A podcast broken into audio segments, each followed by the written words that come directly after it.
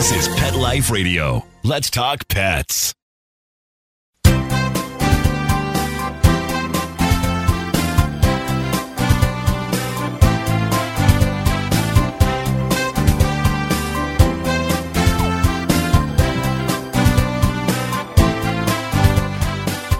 And welcome, welcome. You're here live with Dr. Jeff Werber, your host for the next 30 minutes here on Pet Life Radio's Ask the Vets with Dr. Jeff. You're here with me. Um, just it's AMA. Ask me anything. Uh, just you can send questions. You can. Well, first of all, the best way to get me is call me live here right now at 877-385-8882. Once again, 877-385-8882. Uh, here to talk about anything you want to talk about. Dogs and cats are my specialty. However, I do deal with other animals, and if I don't have an answer, you will get one certainly by our next show. So, um, anyway, I hope you've all had a good week last week, and we're on to a nice new week. You know, it's interesting. I look out here in, in not always sunny Southern California. We were uh, had 90 degrees yesterday, sunny skies, not a cloud. Here it is. Um, no, it's only nine by me, and um, it is overcast, but we get that a lot. We get the, you know, as, as the haze sets over the ocean and comes eastward, and then uh, sure enough, by usually noon it burns off. So we're looking for a good day. So, as many of you know who follow me on the show, I like to start with just some pet news. I, I really want to keep you guys abreast of, of what goes on in the veterinary world, not just veterinary, in the animal world as well. So just keeps you updated, just as I do. So I have some sources. I have the American Veterinary Medical Association Smart Brief. I have the American Animal Hospital Association News Stat, and I peruse them and go through stories that I found uh, interesting. So I'll share some with you. And then in the second part of the show, we're going to talk about skin, a particular skin problem that I've been seeing a lot of, mainly because of popularity increase of certain breeds of dogs. So may as well share them with you because if you are one of the many, obviously, that have some of these breeds, you might want to know a little bit of what we're going to talk about. So that's, I'm going to leave you hanging. That's your cliffhanger there. So uh, uh, here we go. This is great news for everybody. A Senate bill uh, unanimously was was unanimous is uh, unanimous, and that is preventing. It's in addition to the um, Prevention of Animal Cruelty and Torture Act. Now makes it a if someone is convicted of deliberate cruelty, it's a felony with fines and up to seven years in prison. So um, you know at least that's stopping. Speaking of which, and I haven't seen it yet, and I'd be really curious to know. I was out last night and uh, I saw a, a very, very interesting documentary called Game Changers. And I found it really fascinating. So we were just talking about it, and um, I, I'm like, I don't want to give you much about it. Just if you can, it's on Netflix. Game Changers. So someone told me one about how dairy is scary, and um, in fact, I'll, I'll look it up. It's either dairy scary or or the scary of dairy. But anyway, also I heard it is really, really interesting. And as I said, I have not, it's, yeah, dairy is scary. That's what it is. So uh, you might want to check that out too.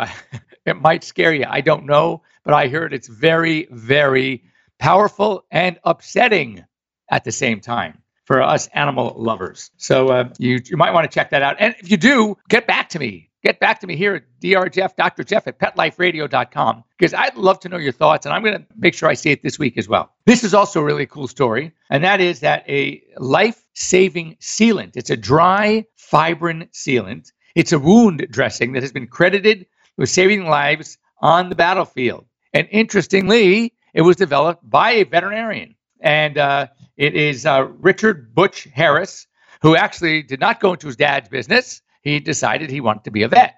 And uh, he obviously had some kind of science or engineering background. He came up with this product. It interestingly sailed through the FDA. And he recently received, I thought that this was really cool for a veterinarian because very few veterinarians have received this. And it is, it's, it's called the Order of Military Medical Merit Award by the U.S. Army. I think that's really, really cool. I, I think bigger. than I think was the United States Armed Forces. So, congrats to uh, Butch Harris. I think uh, you know whenever a veterinarian does something you know unique, it, it's interesting. There are a lot of veterinarians out there in different fields that maybe never practiced veterinary medicine or did for a while, and now they're in industry of some form, and uh, or they go into science, they go into research. Most drug companies, regular drug companies, have veterinarians on staff also because, of course, though they're kind of getting away from it they do some animal testing. But anyway, it's great to, to hear that some veterinarians are contributing to really cool things in science and industry, not just for people, but for pets as well. This happened. It's so funny. I read this story because my daughter, my youngest daughter, I say younger, she's 28 years old, but she works out in a gym. She does some boxing thing called Muay Thai. And um, she shows me a little lesion on her face. And, and I, I said, Shane, that looks like ringworm. And it was round, it was circular, it was pretty classic. And how'd she get ringworm? I mean, she has dogs, but uh, it turns out in the last week and a half, five more people at the gym are getting ringworm. So think about this. You're wearing these, you know, those kind of, there's like miniature version of the boxing gloves. It's a, it's a martial arts kind of thing. And they're hitting each other. So you can imagine, let's say you have a ringworm lesion here on your cheek and someone gives you, gives you a pop on the cheek. And then now it's on the glove. And then they go and hit somebody else. And uh, the story that I read, which is so funny, is ringworm. People can transmit it to to other people and to their pets. And there have been cases of horses, cats, and dogs getting ringworm, and the common denominator was a person. So you want to be very careful. If you are diagnosed with ringworm, don't think it's only one way that you must have gotten it from your pet. You could have picked it up some other way. You want to make sure that you don't give ringworm to your pets. So uh, wash your hands well. Very dilute bleach can, uh, um, or any kind of antifungal cream, lotion, whatever. One thing I'll tell you that so you don't have to worry is that ringworm cannot infect or affect a non-pored area of your skin. So it has to have, uh, I shouldn't say pored, hair follicles. So one of the places where we, if you look, unless it's very, unless you're a very interesting kind of person, you're not growing hair on your fingertips. So you don't have to worry about taking the applicator, putting some of the tube, the cream from the little tube on your finger, and then rubbing it into your lesion. Wash your finger, but you don't have to worry about your finger getting a ringworm lesion. It has to be an area of the skin that has hair follicles. Now, you may not have any hair growing from those follicles. Hopefully, in some places you don't, but just FYI, just so you know. Also, cool. You know, one of the things I, I I'm sure I've mentioned this before, but one of my mentors when I was in vet school at Davis, Dr. Barbara Kitchell, and she was um, double boarded in internal medicine, and then she did a residency in oncology. So, and then because she was bored after that, she went to Stanford for a PhD in comparative oncology. So, one thing you can't say about Barb is that she's stupid because she is not a chance stupid.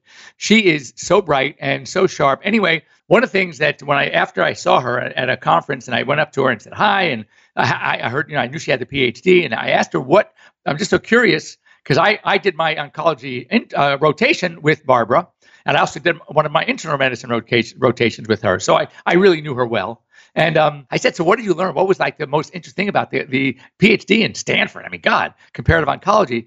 She goes, what I learned the most is how little we know about cancer, which is frightening at the same time, but it's going to keep the doors open. There is so much to know. So she was talking about how it was so interesting to her that how much of our immunological organ that are bone marrow and spleen and things that create our immunity, our antibodies, that it turns out that the best defense we have against cancer is our own immune system.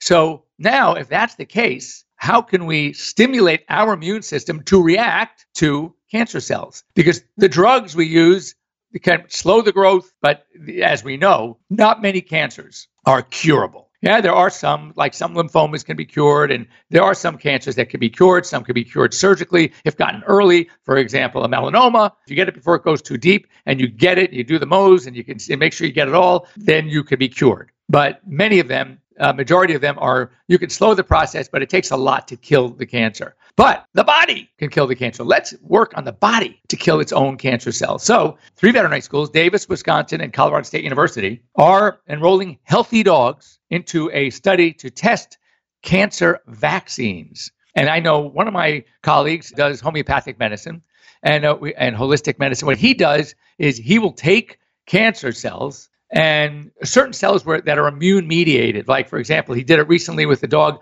that had a skin immunologic disease called pemphigus. And he takes a sample of the lesions and he grinds them up, does something, and puts them into a vaccine and then injects them back into the dog to try to stimulate the immune system to attack the cancer cell.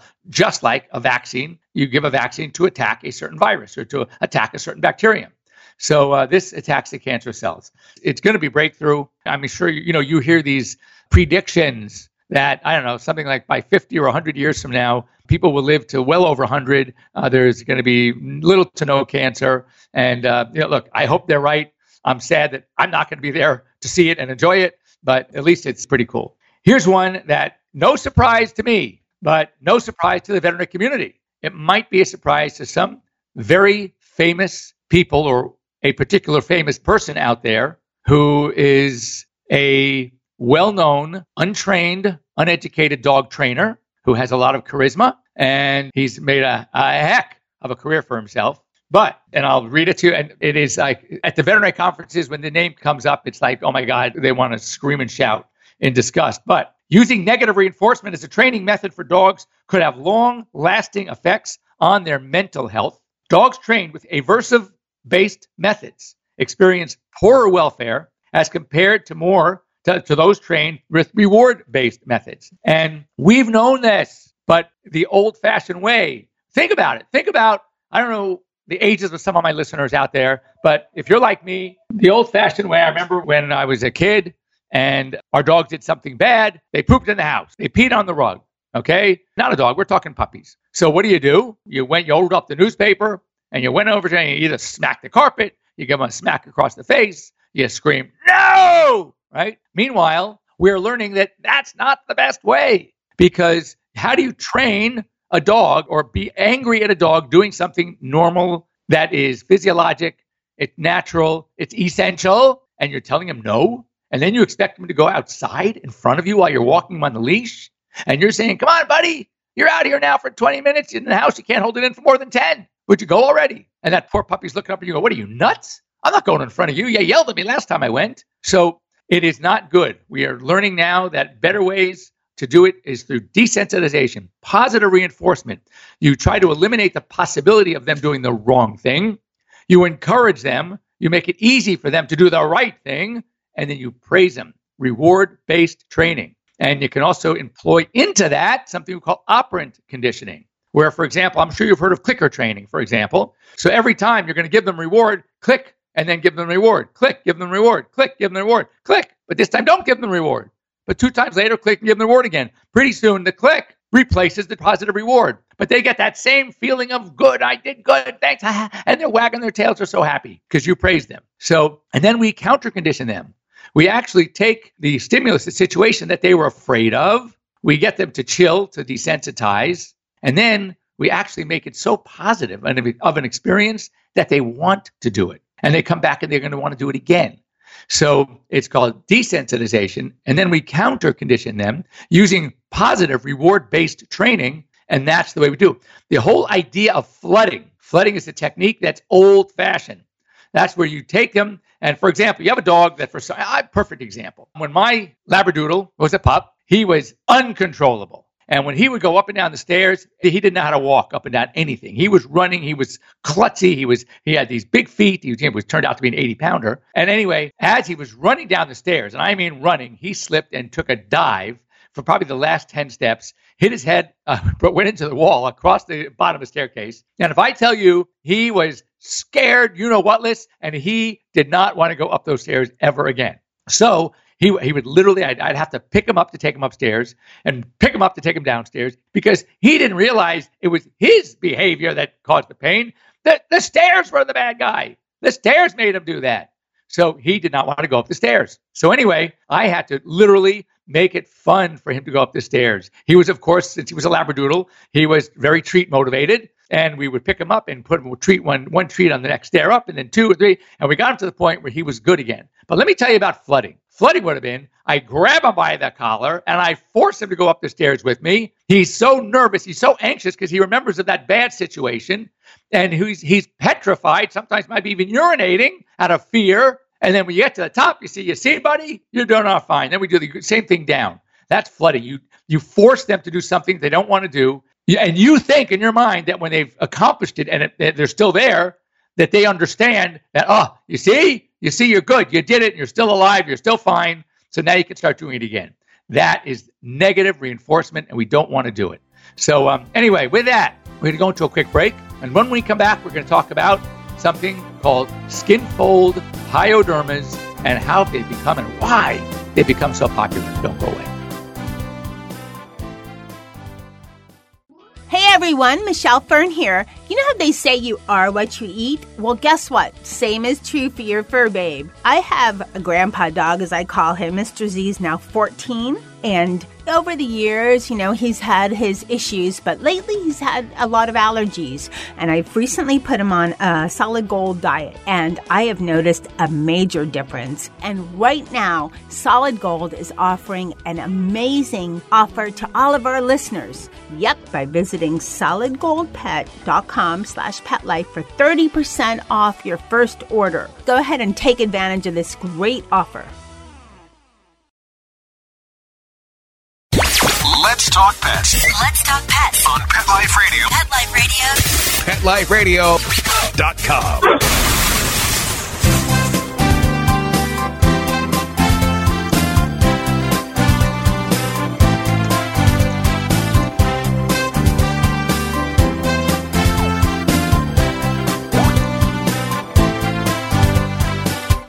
And welcome back. You're here live again with Dr. Jeff. And um, uh, one other quick story I read that I, I found actually um, kind of made me very happy. A Texas woman, Kayla Denny from Taft, Texas, won $35,000, an award from the Unsung Hero Award from Petco. Congrats, by the way, to Petco for doing this. When she took over the shelter in Taft, Texas, she brought the euthanasia rate down from almost 100% down to zero. And she took management over a year ago. Hats off, congrats to Kayla. That is amazing.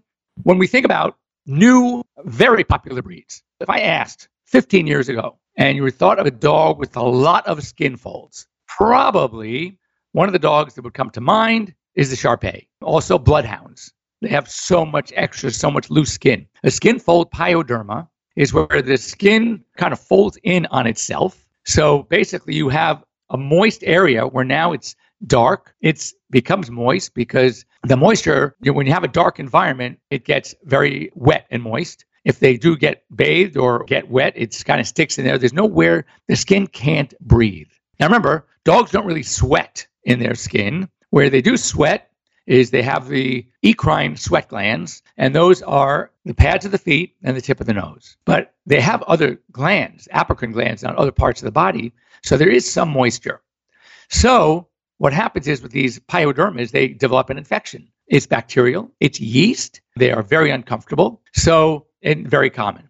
Now, when you think of some of the dogs, what other dogs, especially one breed in particular, I have two that have a lot of skin folds, especially on the face, around the tail, or the tail nub would be more more specific, and that is the French bulldog. So now we're seeing when you look at your what we call brachycephalic breeds. Those are the breeds with the pushed in face, where the skin should fill out a full snout out to here, but because it's pushed in, everything is pushed in because the brachycephalic nature, it causes a lot of folds right above the bridge of the nose, right under the eyes. And I'm sure you you know this if you have any brachycephalic breeds like the Shih Tzu, the Lhasa, the Japanese Chin, the Pug, the Boston, of course, the Frenchie, the English Bulldog, the English Mastiff. Any dog that face is looks like they ran into a brick wall and everything got pushed in. Uh, the cats, the Persian cat, for example. So these animals are known for their what we call skin fold pyodermas.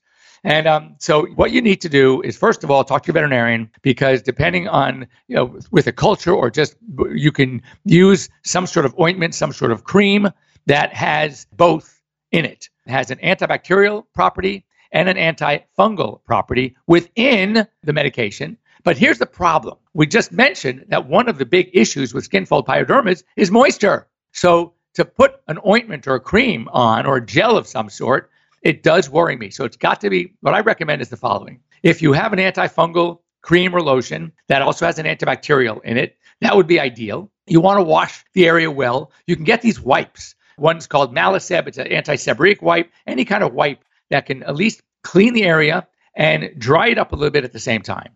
If you want to use an ointment or cream, it has to be used really thin, thin, thin layer. Don't apply it liberally some of the uh, when you apply it in other places. It's got to be a very scant amount.